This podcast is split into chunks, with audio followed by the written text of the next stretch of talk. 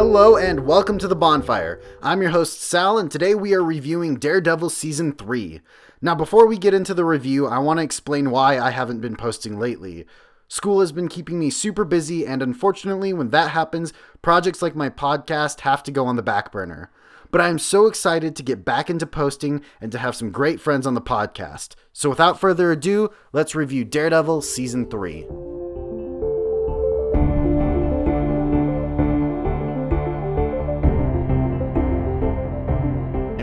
Recording. Let's wait for an awkward silence before we know what to talk about. Oh, okay. Oh, hi. oh, yeah. Yeah, Johnny, look away when you laugh. I know, I'm trying to remember to, okay? because his laughs are so loud that it spikes the whole look i mean look at that he he laughed once and now all the listeners all of their oh, ears are just blown out because johnny had to laugh at something. Could you just like stop laughing? On the bright side, it probably like hits their bass real well. You got some subs Yeah, just no, like the subwoofers are just Johnny's laughter. Just oh, It's just like, oh, oh, this is like this weird groaning sound. Gotta do our facial warm-ups. Oh my god. Monologue. What did you do today today? What did you do today today? What did you do today today? Betty butter, butter, Betty butter. I think I'm gonna go grab a soda.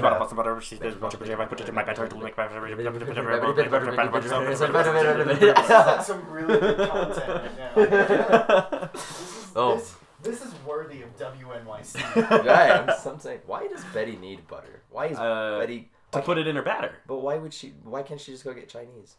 Well, maybe she What, wants have to cook. thing? Well, she can cook anything but the butter with the, the in the bat. Like why? Maybe she's making a cake. Well, look how stressful her situations become. I know. I mean, honestly, she should have just abandoned baking altogether. And we have a vocal exercise d- d- like dedicated completely to Yeah. her just not Clearly, it was like some major trauma.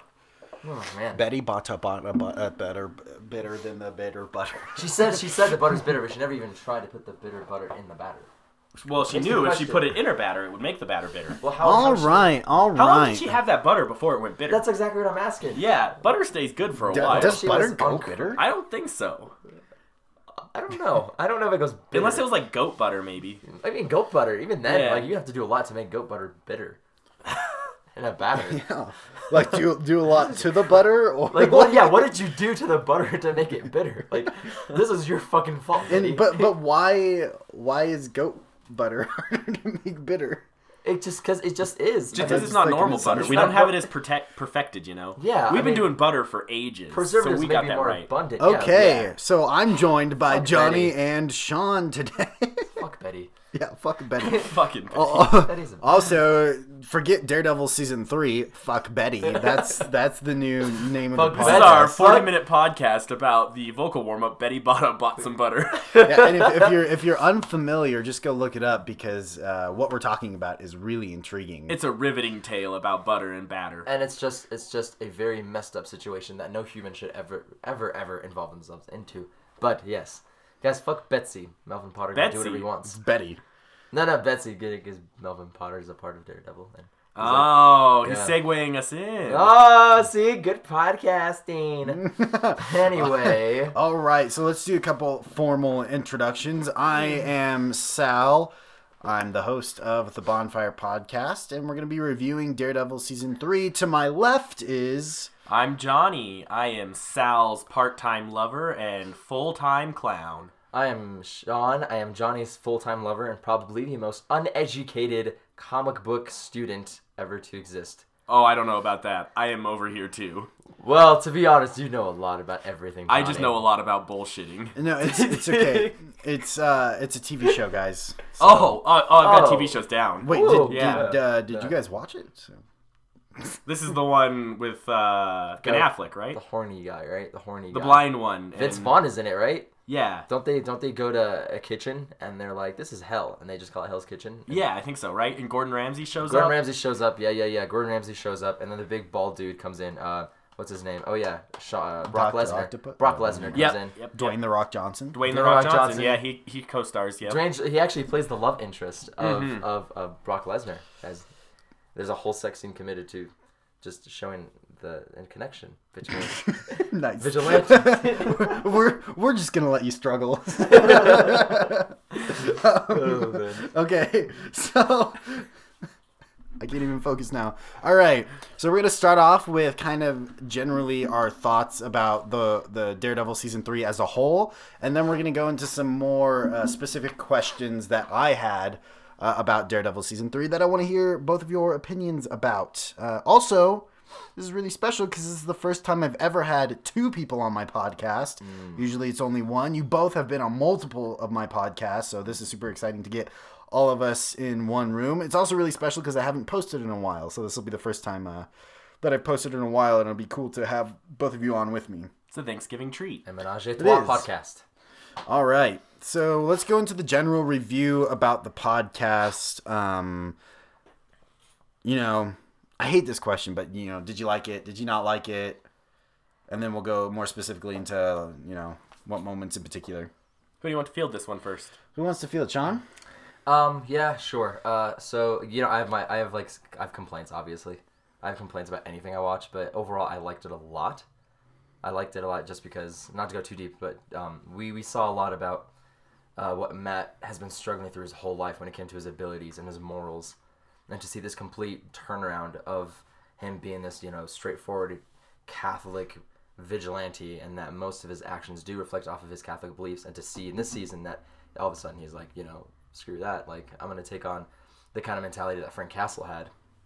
I thought it was really, really cool to see that devilish part of him kind of uh, come up to the surface and not entirely break through. Yeah, I think that's really true. And and the the I, I talked to both of you about this, but the one line that I thought was so cheesy because you said he's kind of embracing his uh, his inner Frank Castle, and the the line where he saves the the woman and and hospital. they're in the hospital and he goes. And she goes, "Thank God," and he's like, "God didn't do anything for you, I did." And I was like, "Come on." All right, Johnny. Uh, in general, are in general, thoughts? I thought the season as a whole was very good. The The storytelling and plot was incredible. Honestly, I think it blew the other two out of the water. But the individual episodes, I in individually, nothing really hooked me in the episodes. As as they came together in the end, it was really good. But every moment leading up to it, nothing really felt significant. especially the uh, the Karen episode. And we talked Oh, about yeah. this in the hallway the other day. Yeah. Um, I mean, spoilers, obviously. Oh yeah, no, no, no. Everybody knows in this podcast that Ah, great. spoilers don't matter. Unless this is their first episode, then Yeah. spoilers matter. So yeah, spoilers, everybody. Here we go. All the time. Yeah, so that episode called Karen, where we see the first like 20 to 35 minutes of that episode committed completely to just showing Karen before her life in New York. Um, cocaine, Karen. cocaine, cocaine Karen, yeah, yeah, crack Karen. Like I was, I it was interesting to see that. I love seeing these backstories, but I don't like how um, those backstories don't necessarily connect with what is currently happening in the show. Um, when it came to the church scene right after, I expected Karen to just completely be removed from the show, just to be killed off. Because in the comics, you know, Bullseye does kill her in a church, in a chapel.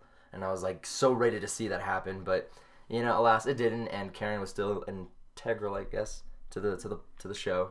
I mean, she was ultimately the thing that turned Matt back around. He, she was. No, that's very true. And I That's very true. definitely think that if uh, they had kind of that moment where they all became friends again, Matt, Karen, and Foggy, because we saw that at the very end of the season. But maybe if they had all come together earlier in the season, and then there was a couple episodes left, I think Karen definitely would have died. Oh yeah, But the way they did it is, I think we wanted to see all of them come back together Exactly. eventually.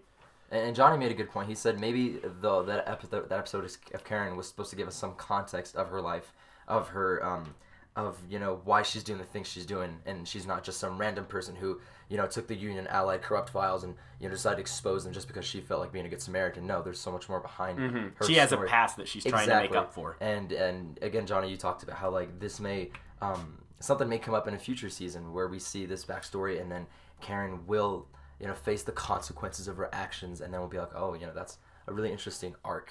Yeah, while it doesn't really fit in the storytelling they were doing in this season, it ultimately makes her a stronger character and gives more depth to her that hopefully we'll see them play off of later. Definitely agree. Mm-hmm.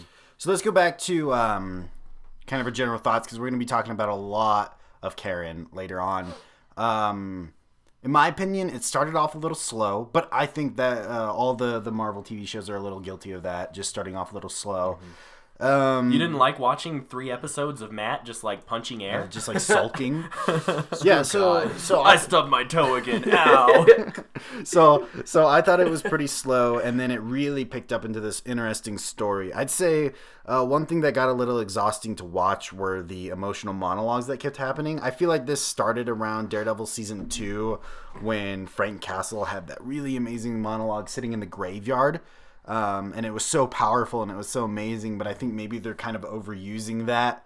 You know, we get all like every single character in this season had this long emotional monologue. Oh yeah, like Um, the second or third episode was Fisk's monologue in the FBI van. and it just got it just got a little too I don't I don't even know how to describe it. It got a little too artsy, a little too It was a bunch of characters telling their emotional. own stories and Yeah. not interacting with each other at some points. yeah, and and th- those monologues are really interesting and they definitely have their place, but uh it got a little tiring to watch those after a while, but despite that the storytelling and and the whole entire plot was was incredible to be able to follow along with and to slowly figure out and put the puzzle pieces together uh, figuring out uh, kingpin's plan throughout the entire season and what was going on and so that was that was super satisfying to watch and a lot of fun to watch um, and then the fight scenes were just out of this world. All the fight scenes were some of the best that that any of the Marvel TV shows has ever showcased. So, yeah, I think there's a lot of positives, but there there are a couple pretty distracting negatives for me as Oh, well. absolutely.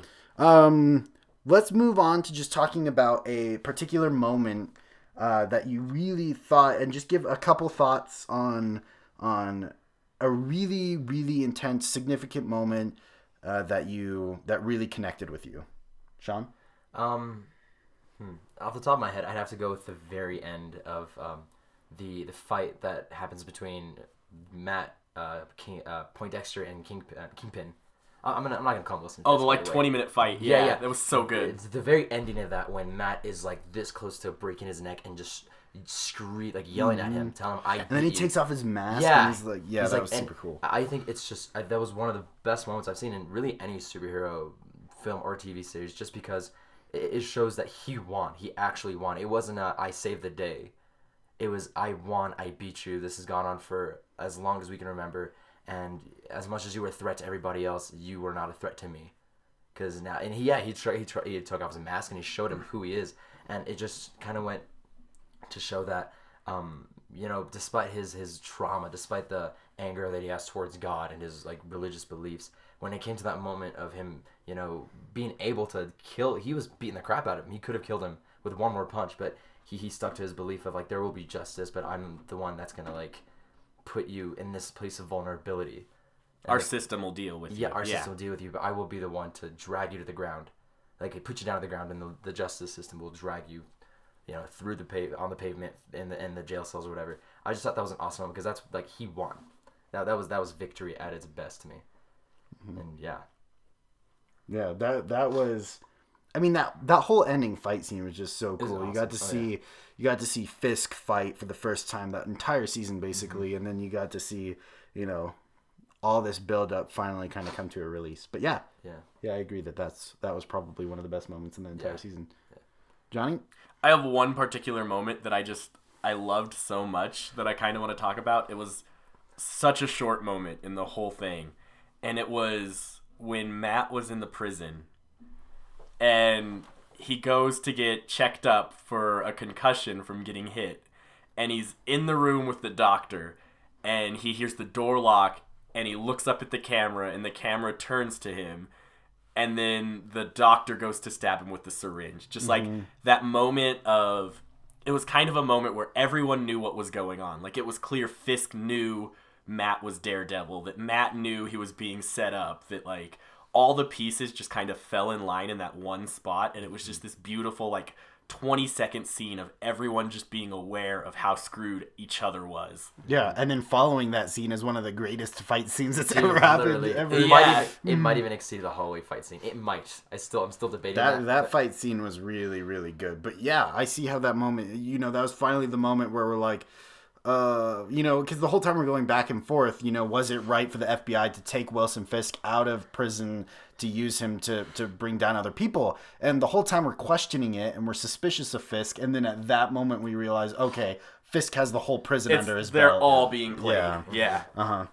Uh, I'd say uh, one of my favorite moments in particular was the interaction between uh, Bullseye or uh, Benjamin Poindexter and Agent Nadeem towards the end of the uh, the season when uh, uh, Poindexter finally kills Nadeem. Um, I felt like that moment uh, with, threw me threw me for a roller coaster because you know you want at least me personally I wanted Nadeem to live so badly because you know he he he'd stuck up for the right thing and he has a family and, and you He gave up about him. everything for the He right did, thing. yeah.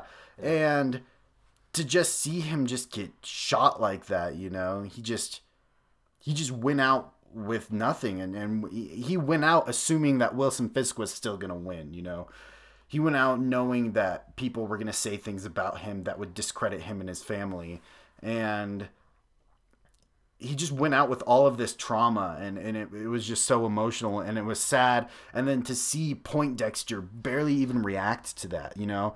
Killing the man who who has done so much good for the FBI, an organization that Poindexter at one time had to believe in, um, to see just the lack of empathy on his face, and and even maybe a small amount of pleasure from killing Nadeem.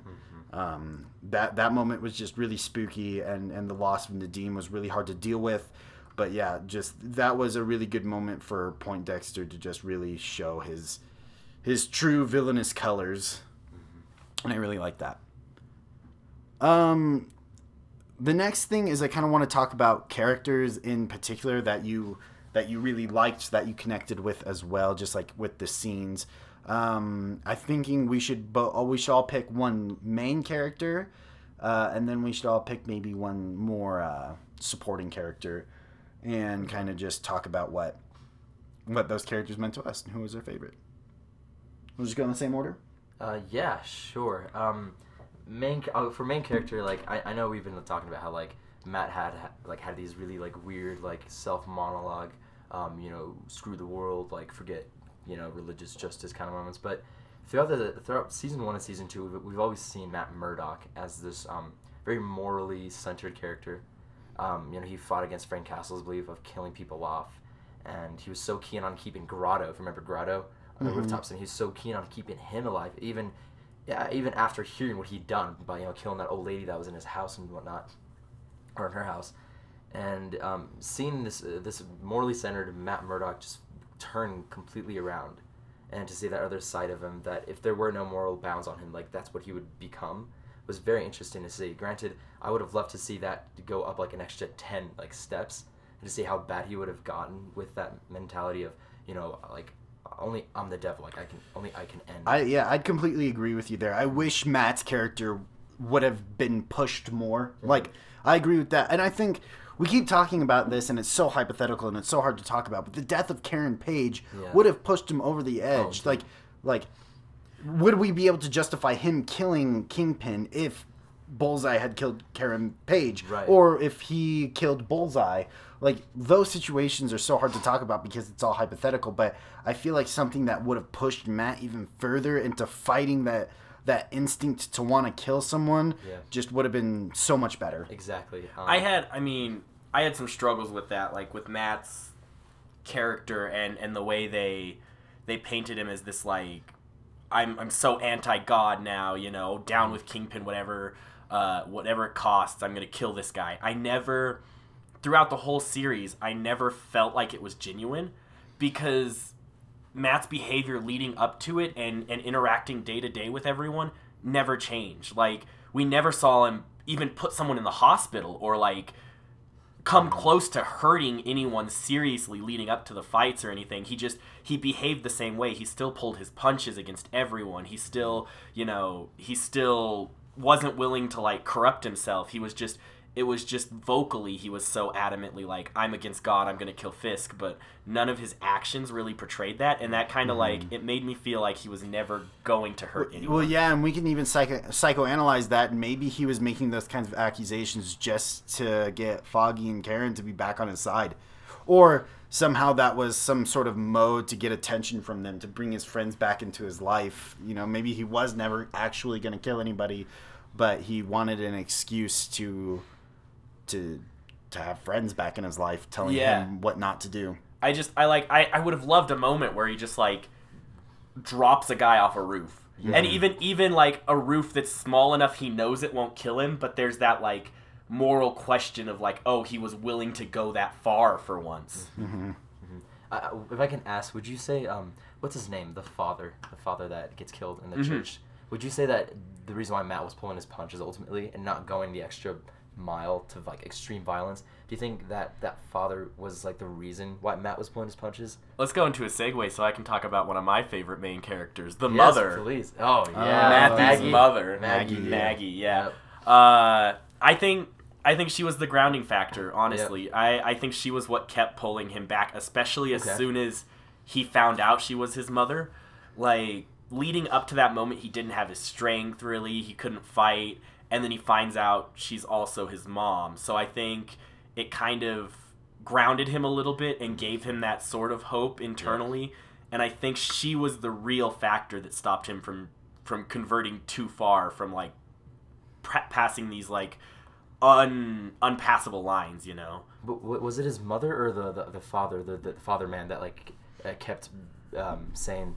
Because I just remember when Maggie set up that boxing that boxer to come in and spar with him, like the father was against it. Like Mm-hmm. Oh, father- absolutely. And he was like, in that one scene when Matt is just standing at the door of the the mass.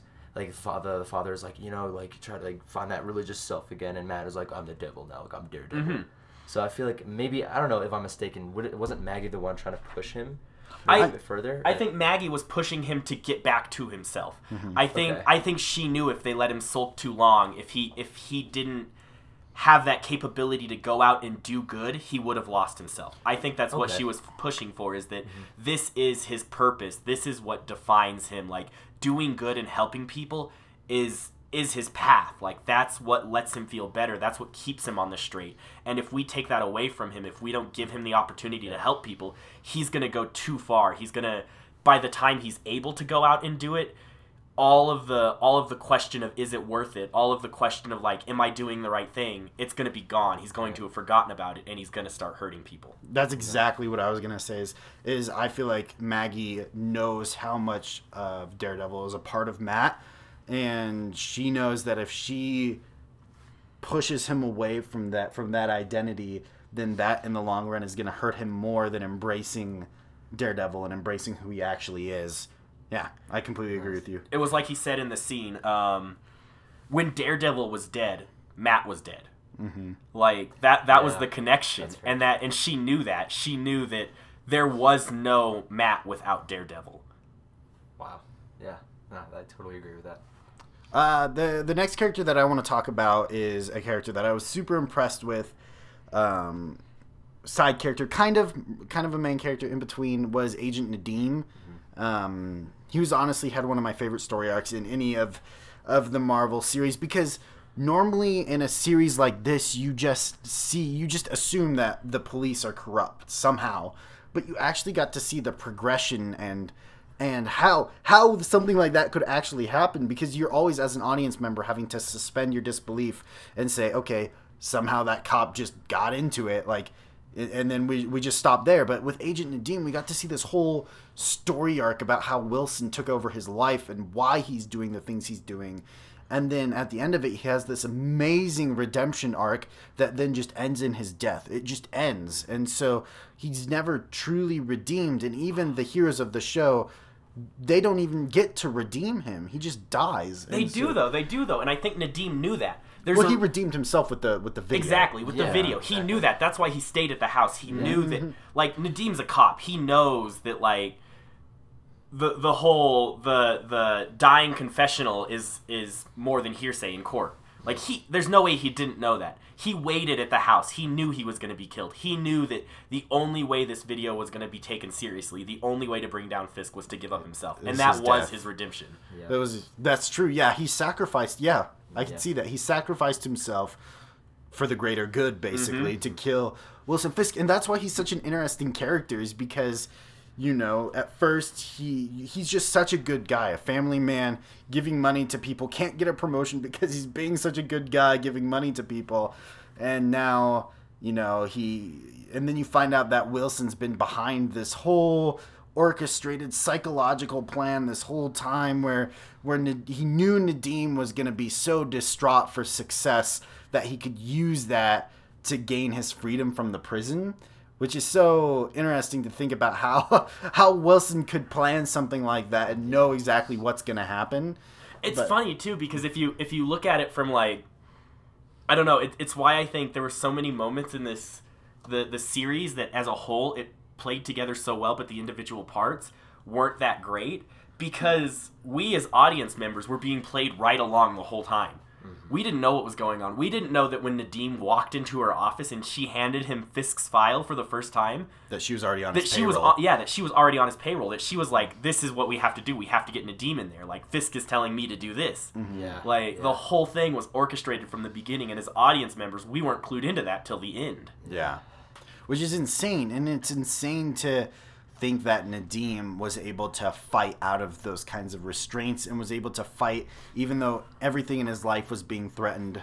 Um, and I just think that honestly, he had one of the biggest heroic story arcs in the entire season. He was he was the tragic hero of the season. Um, I I think more so than Matt. You know, Yeah. he he made the ultimate sacrifice to take Fisk down, and He I, I mean if it weren't for Nadeem too I think Matt might have killed Fisk in that last moment.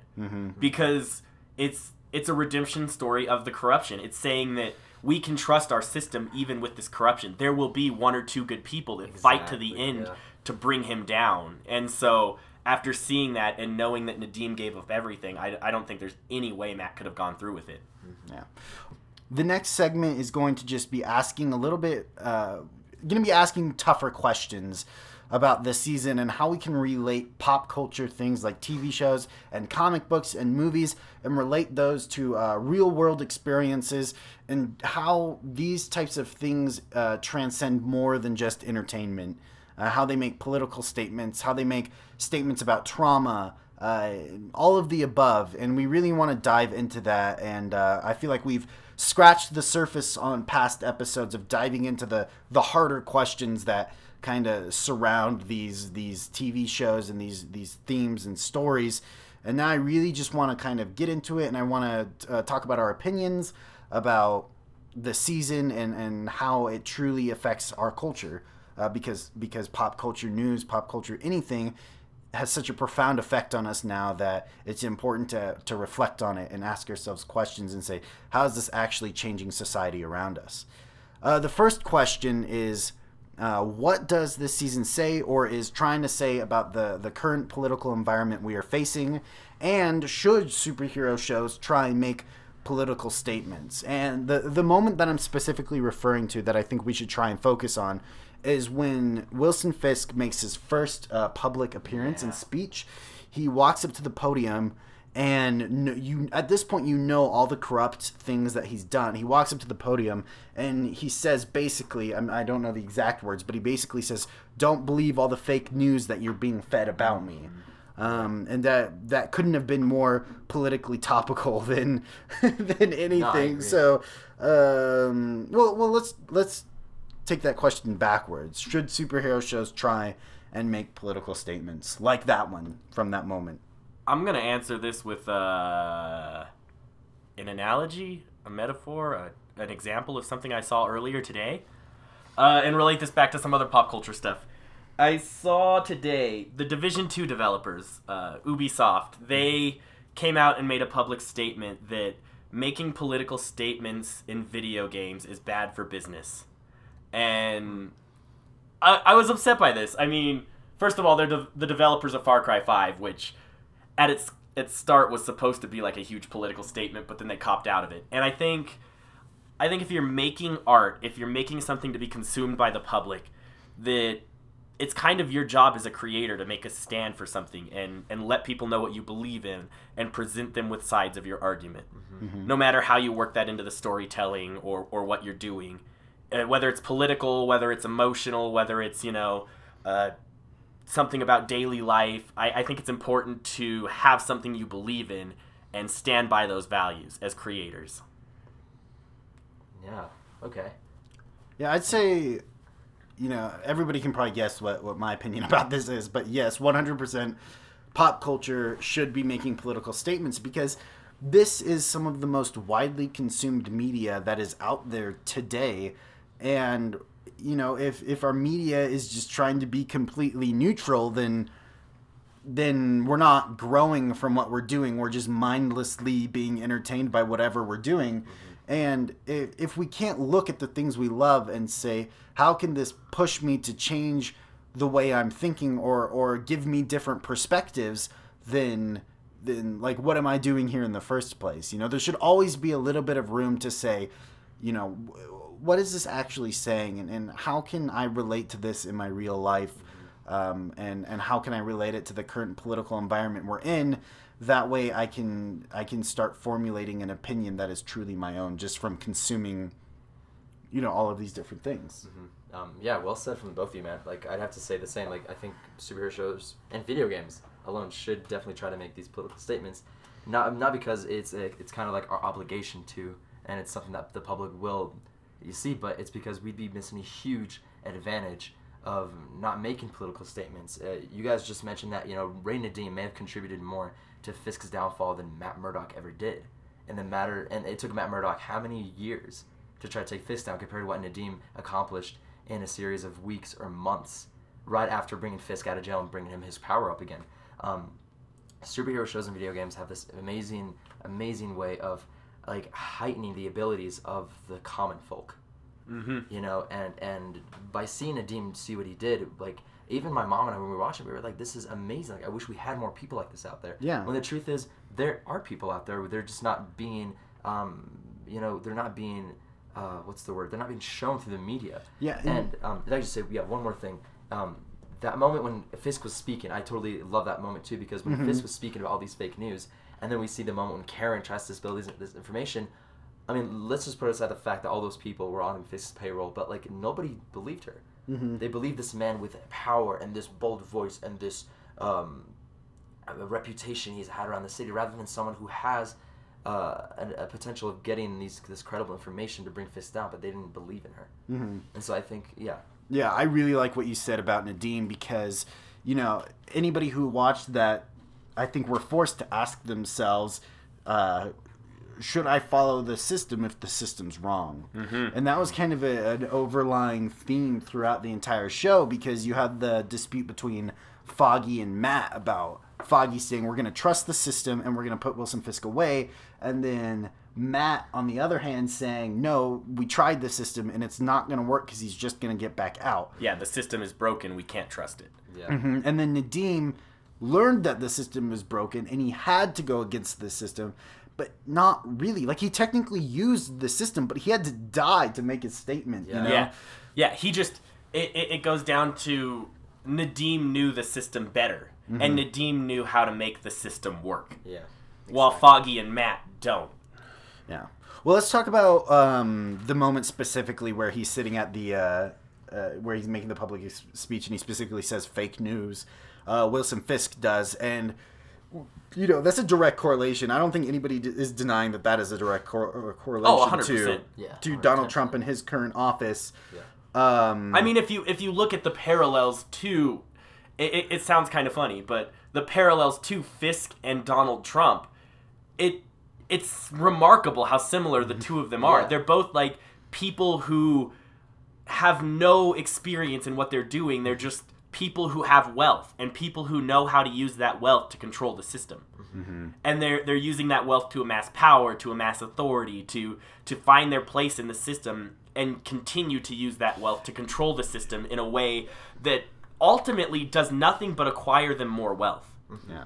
And I think that if, if you look at at Wilson Fisk. If we're making a direct comparison of Wilson let's Fisk and Donald Trump, yeah, let's do it. Um, yeah, I think Wilson Fisk does uses the same tactics that Donald Trump is using right now.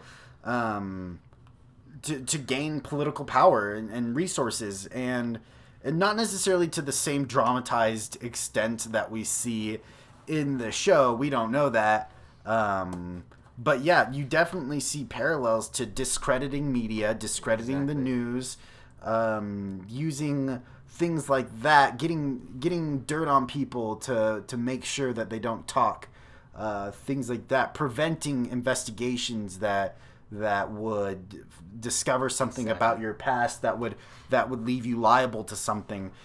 I feel like Wilson Fisk definitely handles it in a way that is more suave and elegant and smart. Um, while Donald Trump has kind of just read the same book as Wilson Fisk, and it's just like Yeah. using the same tactics, may, not to the same extent that Wilson Fisk does. Hopefully not, because he's a supervillain. But uh, but yeah, Any supervillains can exist in the real world. I'm just saying. Hey. we'll we'll, we'll get into that later. But uh, but yeah, I mean, And uh, yeah, if I can say, like, they, they, they both use the public, uh, the media, and the public as like their Apollo's bow.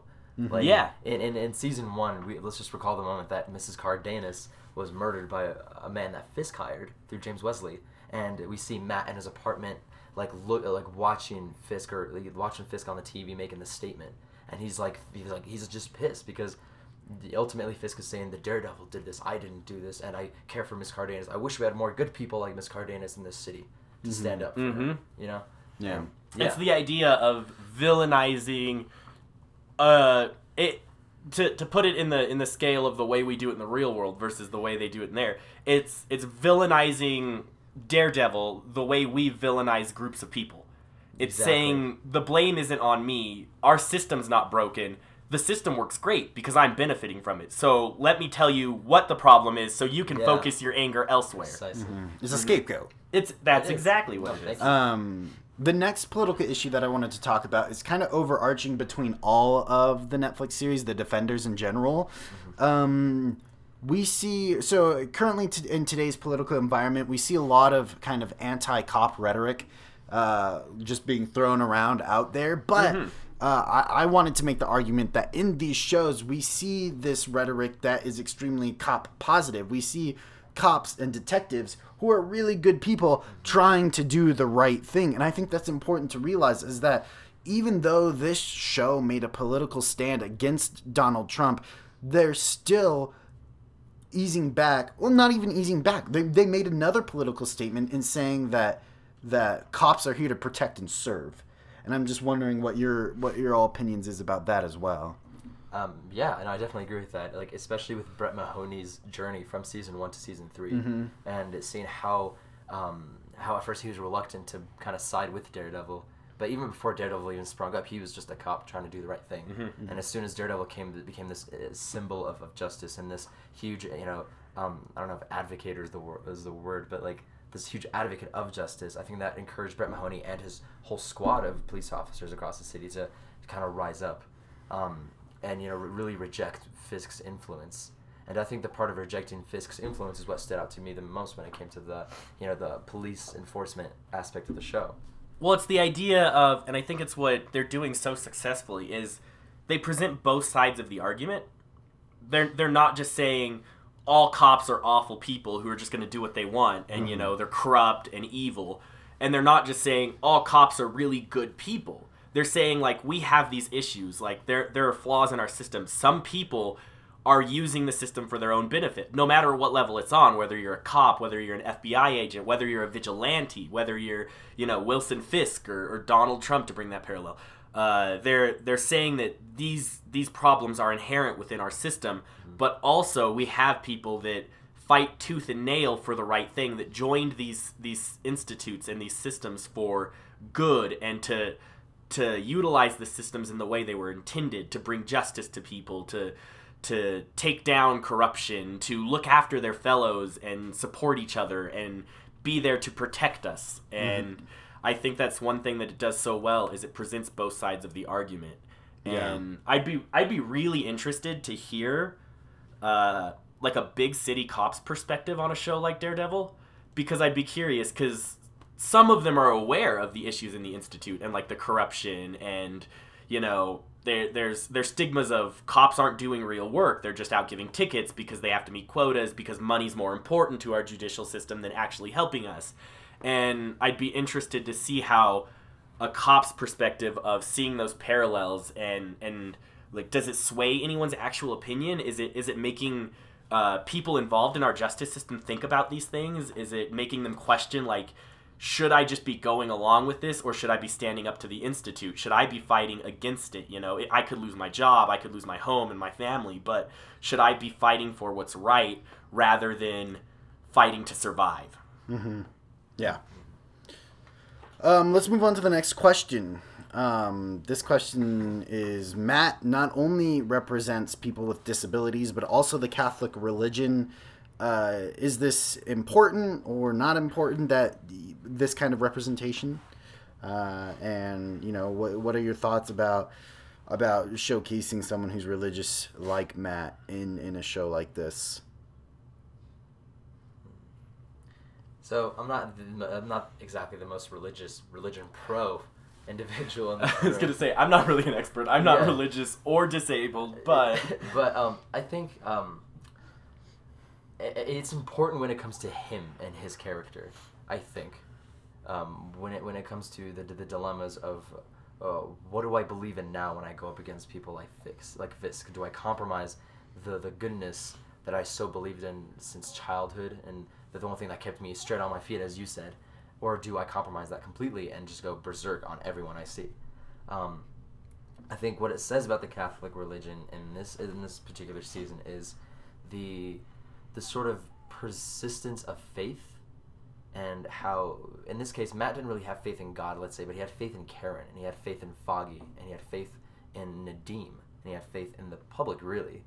Um, yeah, so that's obviously not a straightforward answer, but I think what it, what the Catholic religion does display is this persistence of faith, and that it's very important to keep faith as a, you know a, you know an important part of your sort of you know your tool belt.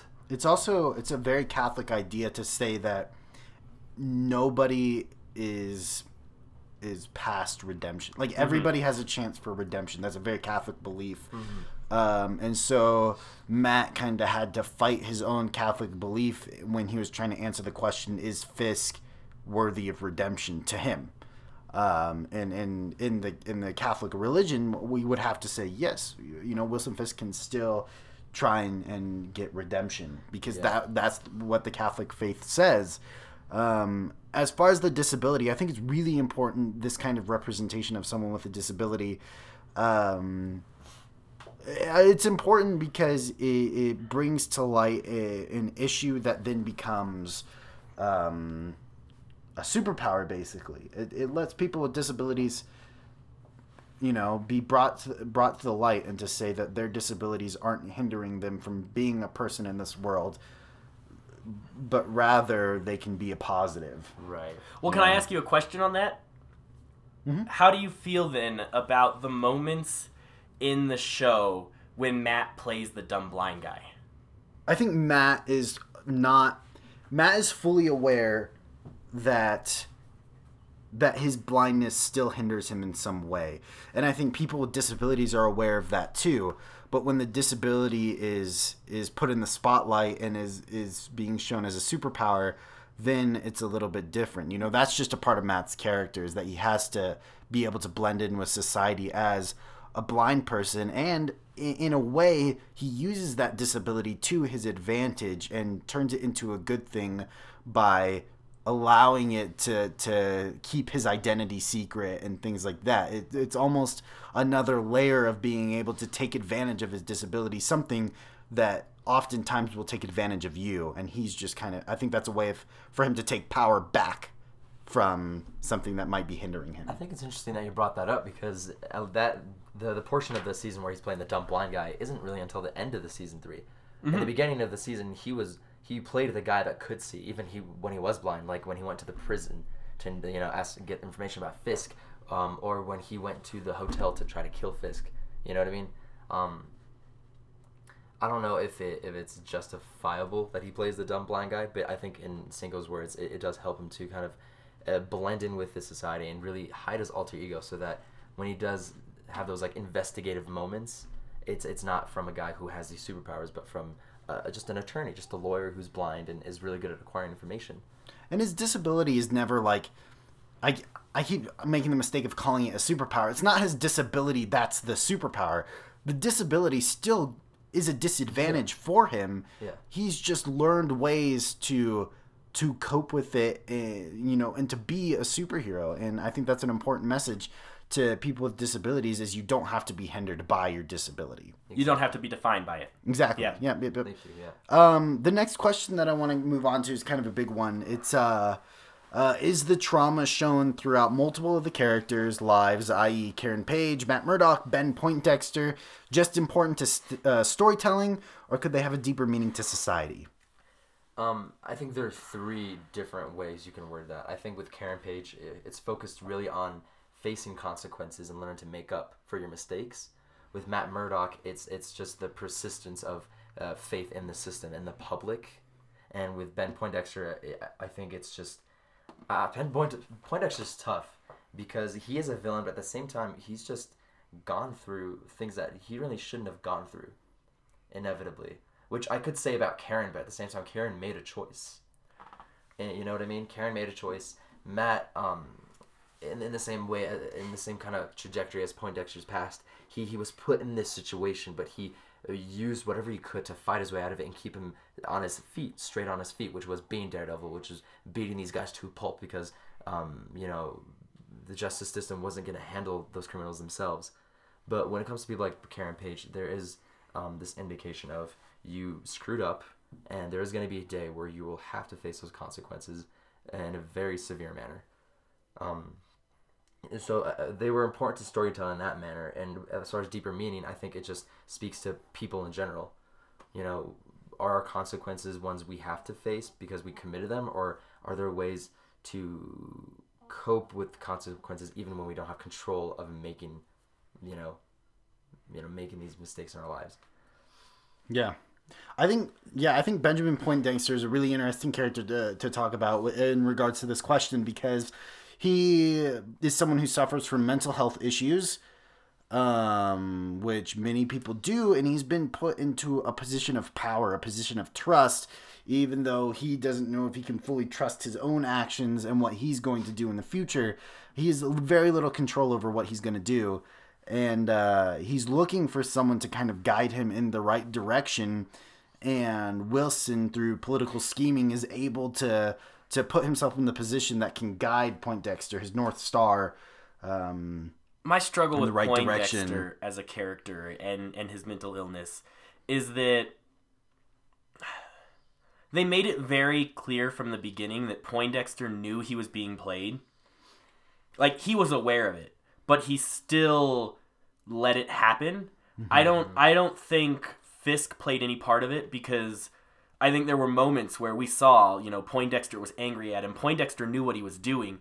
Poindexter was just looking for an excuse to behave the way he wanted to behave. Um, Okay.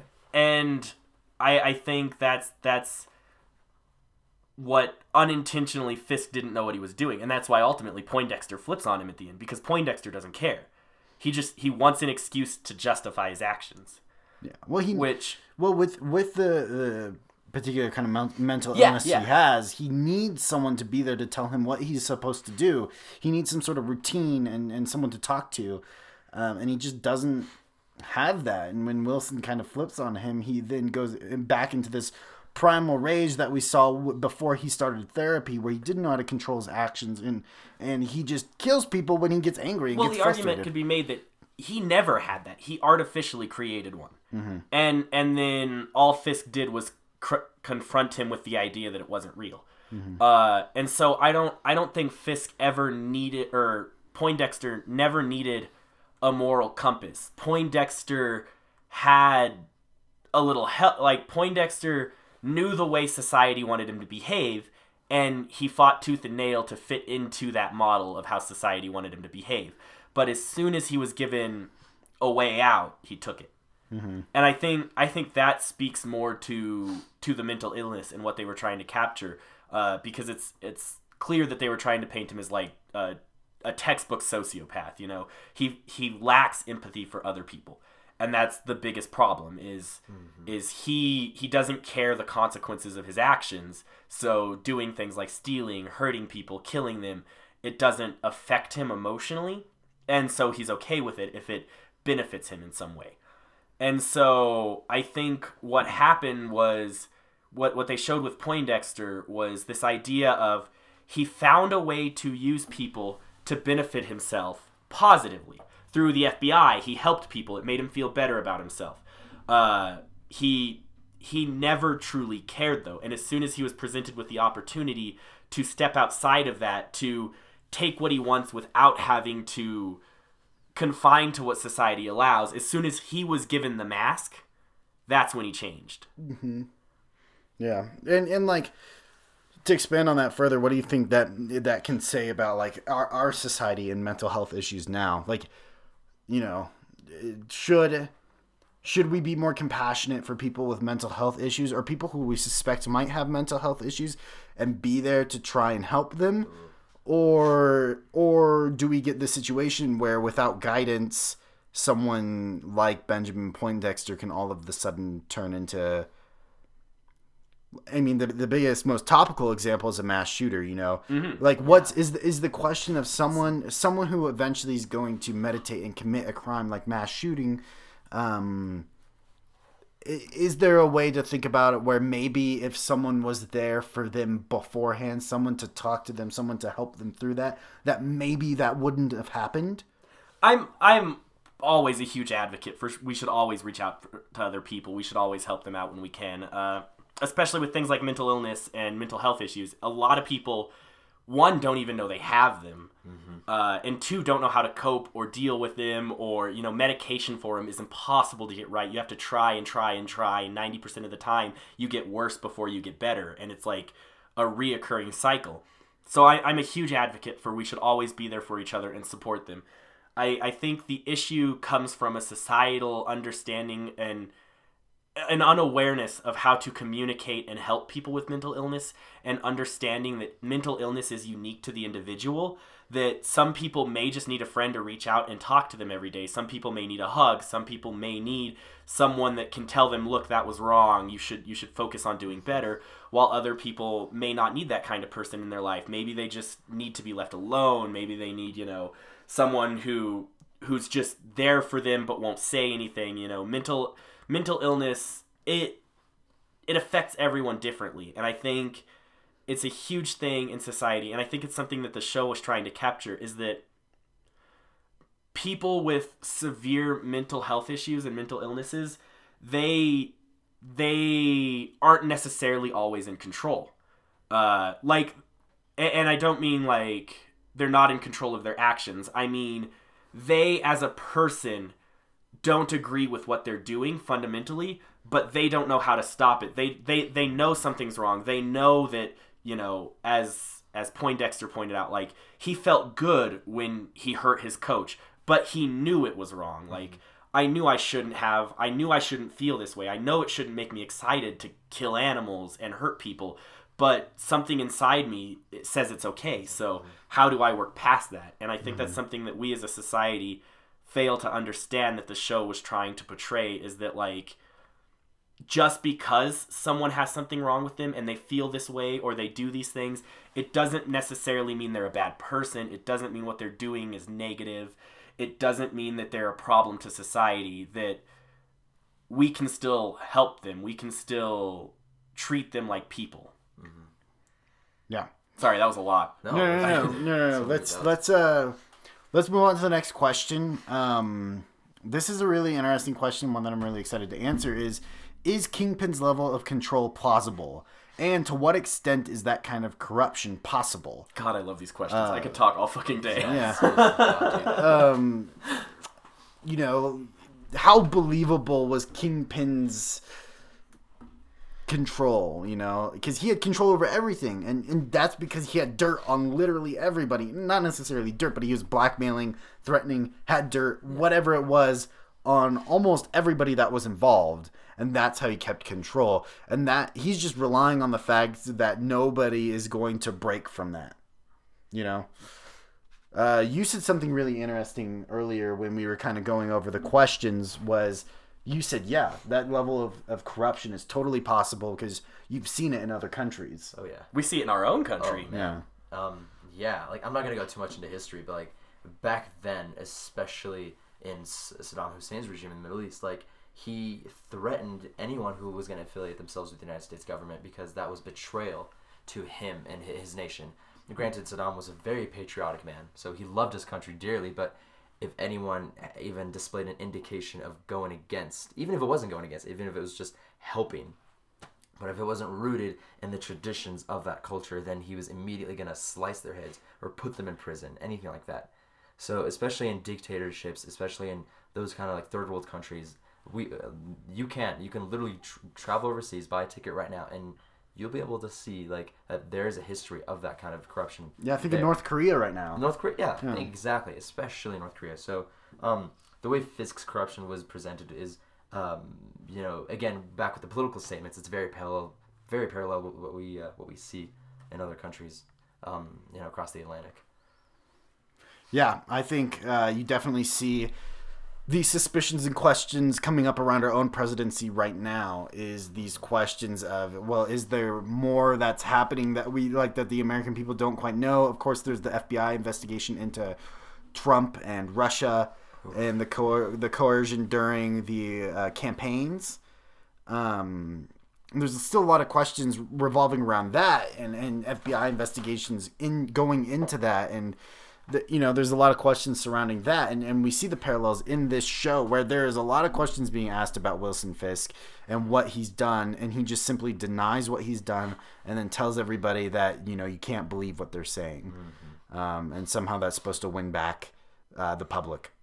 Yep. The only comment I'll make to avoid speaking for another like 30 minutes is I don't think it's not only plausible, it's incredibly real and happens, and it's in fact easier than they show in the film. Mm-hmm. They dramatize it in the film to make it look like a spectacle, but all it really takes in the real world is deep pockets and a big gun. Mm-hmm. Yeah, big Yeah. guns. You don't need to blackmail a whole bunch of people. You don't need dirt on them. You just need a pistol and 20 bucks.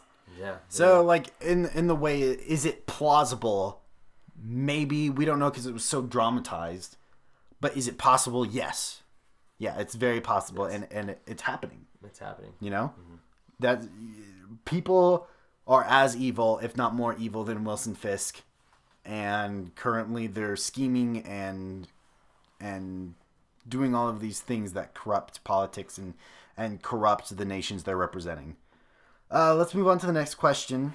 Um, ben Poindexter, we kind of talked about this a little bit, but Ben po- Poindexter suffers from extreme mental disorder. So does that mean he is past redemption? What does Matt think about this? Um, if I can answer the second part of this question, Mm-hmm. I would definitely think that Matt, even with his Catholic belief on his shoulders, um, or his Catholic morals on his like in the back of his head, he doesn't really care. He, he will go do anything to put Poindexter down. Um, and just to, not an, an exact example, but in the first season when Mrs. Cardenas is killed off, and just before the fight with Nobu in the warehouse, Mm-hmm. he goes to that crack house and he sees this man so like amazingly screwed up by the heroin or whatever he was putting in his body that Daredevil literally Matt literally picks him up, throws him through like uh, to another room into his shards of glass and starts beating on him for information. So Yeah. um I'd actually disagree with you a little bit about that. He doesn't think at this point in the series. I think Matt still thinks Poindexter might have a sliver of redemption left in him because he calls, he tries to warn Poindexter. He tries to turn. Well, he does. He turns Poindexter on Wilson. Oh god, I have comments about that just story wise. yeah, with, with the with the whole Julie thing. yeah. Um, and I think that was Matt maybe saying, "Hey, you were wronged. You have a chance to fix it."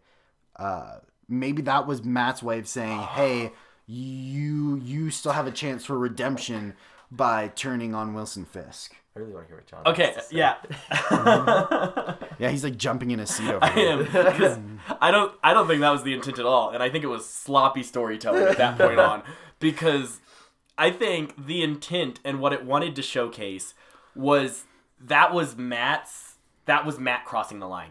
That was Matt's final moment. Matt was like, Like Matt was gonna kill No, no. Kingpin proxying. Matt was using Poindexter to kill Fisk at that point. Yeah, I that's think. that's what I'm saying. Yeah, yeah. yeah.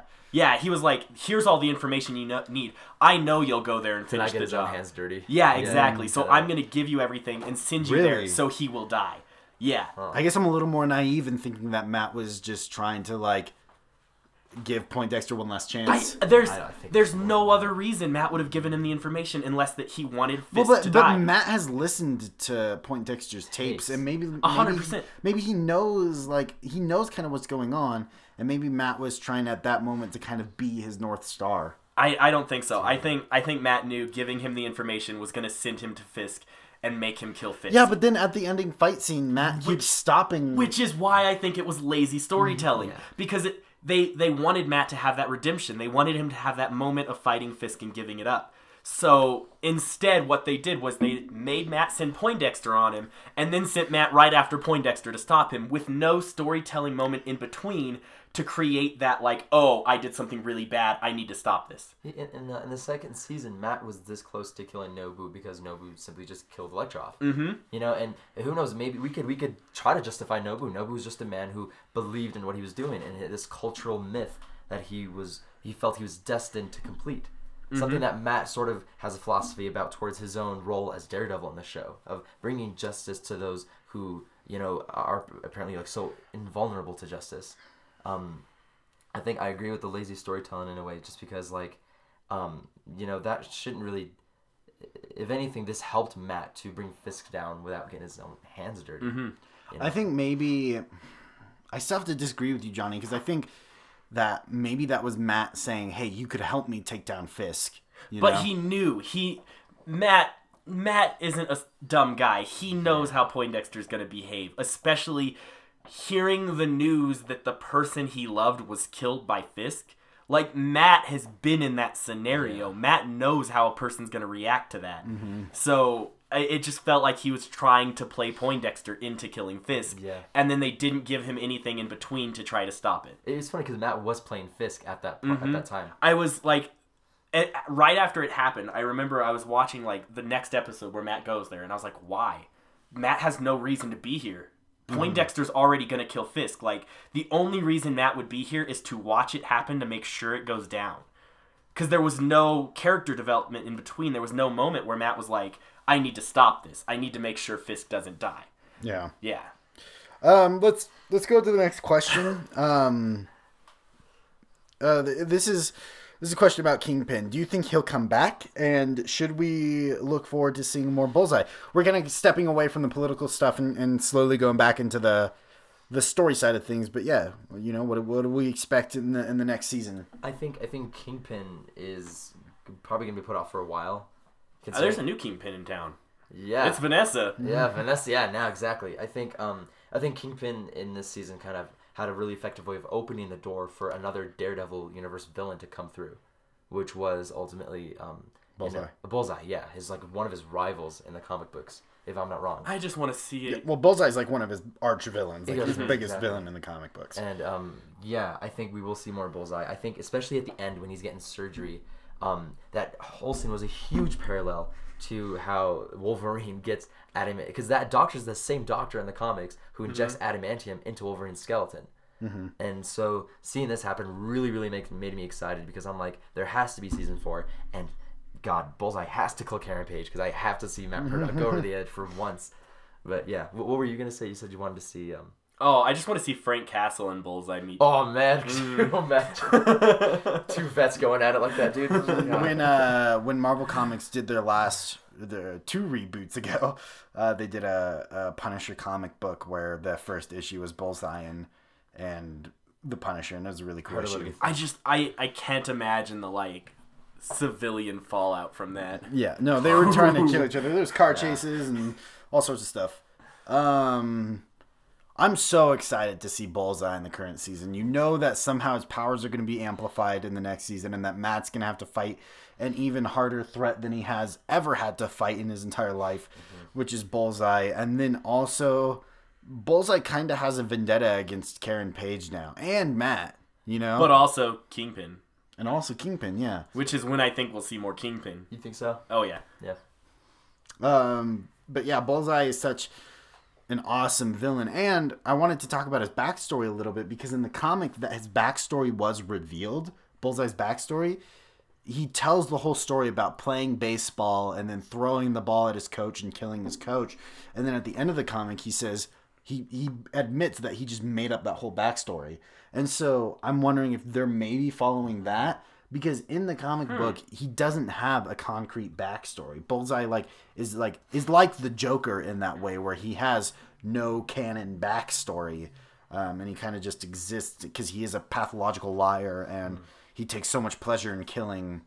Um, that he doesn't really need a back a backstory. So, but Bullseye He's is a super cool villain. A vil like just a, a villain. Yeah, and and villains that are villains for the sake of being evil are some of the hardest villains to make believable. Mm-hmm. But this season did a really good job with with Bullseye. I agree with that. Yeah. Um, the last scene, the last, or sorry, the last question is uh, one that I'm really excited to talk about. Uh, kind of a fun one, uh, more lighthearted one. Is uh, the action scenes in this season were some of the best. Which one was your favorite, and who was your favorite to watch fight? I'll let you go. I'm still debating real quick. Give me an extra 30 minutes to debate this one. All right. I'm Thirty a- minutes. I'm gonna give I love I'm gonna give a real controversial answer to this. okay. I liked the bulletin fight Oh my god. Oh. How's that controversial? because I just liked Foggy throwing a punch. it's, it's so fun to see Foggy get his hands dirty. Like I never would have expected it, but he just like he walks in there ready to hit him and just gets laid out. It was beautiful. Yeah, that fight was really cool. But That, the I whole think fight leading up, like oh, the part so of beautiful. the part of that fight that I really liked was when Matt was trying to get in cover and Bullseye just kept Just, like, like, picking throwing up like staplers, office throwing materials, just like, like bouncing him off And then walls the, to the, hit the him. baseball. But he's he's just, just like, like- up up against the like yeah. Oh my god. Yeah, but, that but was the cool part was he was just like ominously like walking around the office, just like knowing that as soon as this Matt up? pops up, he's gonna like clock him. yeah. That that was the the whole fight altogether was my favorite. But my favorite person to watch fight was Foggy. Yeah, Butcher and attorney at Um, law. yeah. Meet Butcher. I'd say okay. I have two fights that I really liked. I really liked the ending fight with Wilson when he slams Bullseye into like Yeah, the just- corner and breaks his Oh. spine. Yeah, that was that I was felt that. I that felt was that, crazy. yeah. But my all-time favorite fight, and I think everybody, everybody's already talked about this, but is the prison fight. Right? Everybody loves the prison fight. An 11-minute long fight scene. Of One take. Matt- of one take. It was in one take. It was One the take, whole thing. buddy. The One whole thing was take. one solid shot. And uh, of Matt completely drugged out of his mind, just getting the the shit beat out of him, and just like punching people and all that, and just like throwing people into the tables, and you see that like guard just like run by and like trucking people, and and then he gets into the cab at the end of it. Oh, that's the so little good. details in that fight I think were my favorite because like everyone was fighting. There was so many people just beating the shit out of each other in the background dude. that you Oh, would have just missed. stabby- Yeah. Oh man, if I yeah if I could say I I was gonna I was gonna debate between a bulletin because seeing Bullseye and Daredevil go at it I've been waiting for that since the first season of the show to see Bullseye come up but I have to say the prison fight scene just because of the point that you made of that 20 seconds where the audience is like oh shit we already know what's happening right now. And seeing Matt Yeah. have to face the consequences and we get this glimpse of the, the call ends and Matt hears the door unlock and he just gets gives like this this like fuck me look at the camera. But then like yeah and he's not at his peak. He's still suffering mm-hmm. from the, the the accident in the defenders. He's still trying to get his abilities back to its peak. And he's he's in a fucking suit the whole time and he's like getting his ass kicked but he still finds a way to I I just thought all of it was amazing. It showed that even when Matt is knocked down, he has his dad's like you know instinct when it comes to fighting. And um, yeah, man, I thought yeah, I just thought ex- again one take, one of the most beautifully filmed fight scenes like ever. Yeah. Well, let's move on to our last thing. We're gonna arbitrarily review this season with with some sort of value that doesn't make sense because uh, all Oh, it makes sense. Oh, oh yeah, Don't lie to sense. them. Yeah, they yeah. just have to figure it out. On a scale of oatmeal cookie to chocolate chip cookie, what are you guys gonna give it? Ooh, I give it a scotchy. Scotchy. Uh, I give it like uh like uh what are those cookies that like Madeleines? Milano? Madeleines. Milano? Oh no. I'll give it a manal a manal. I'll give it a Manala. Manila. I'll give it a Lint Lindor truffle. Uh, all right. Um, um, the, the reason we're doing this review system now is because all pop culture is worth going to to see and to think about later. Not just thinking about whether or not it was bad or good, but thinking about the themes and the things that the the the the comic book or movie or TV show is trying to bring to light. And it's important to, to recognize those, even if you didn't necessarily like it or were entertained by it. But uh, yeah, so thank you for listening. Uh, thank you, Sean and Johnny, for joining me on today's podcast. Uh, a very overdue podcast. But yeah, thank you guys so much. Thank you. Thank you so much. Thank you. We love you. Oh, thank, you. you. for having us. That was that was really uh, enthusiastic. Sorry, can I get another take. Hold on. Uh, yeah, hold on. Uh, thank you guys for joining us, or Thank me, you, me joining me. Thank you, Cinco. We couldn't have done this without you, Cinco. We love you. We You can't see Johnny's face right now, but he's real sincere. he's actually crying right now too. Johnny's I'm weeping. Really weeping. I can't. I can't look Cinco There's in this the big eyes. snot bubble that's just coming out of his ear. for You some might reason. hear it pop in a second. Here. Oh, Oh, there it is. now the whole room's covered in. Oh, You, you just called me Cinco too. oh no, Salvador, sorry. Ah. he changed his name on us. It's my, not yeah, fair. my, my nickname's Cinco. It's all right. Oh, Don't worry no. about it. Um, but yeah, stay tuned for future podcasts. You can find me on iTunes at the Bonfire, and I primarily upload on SoundCloud at the Bonfire as well. So thank you so much for listening. Uh, this has been the Bonfire. Thanks.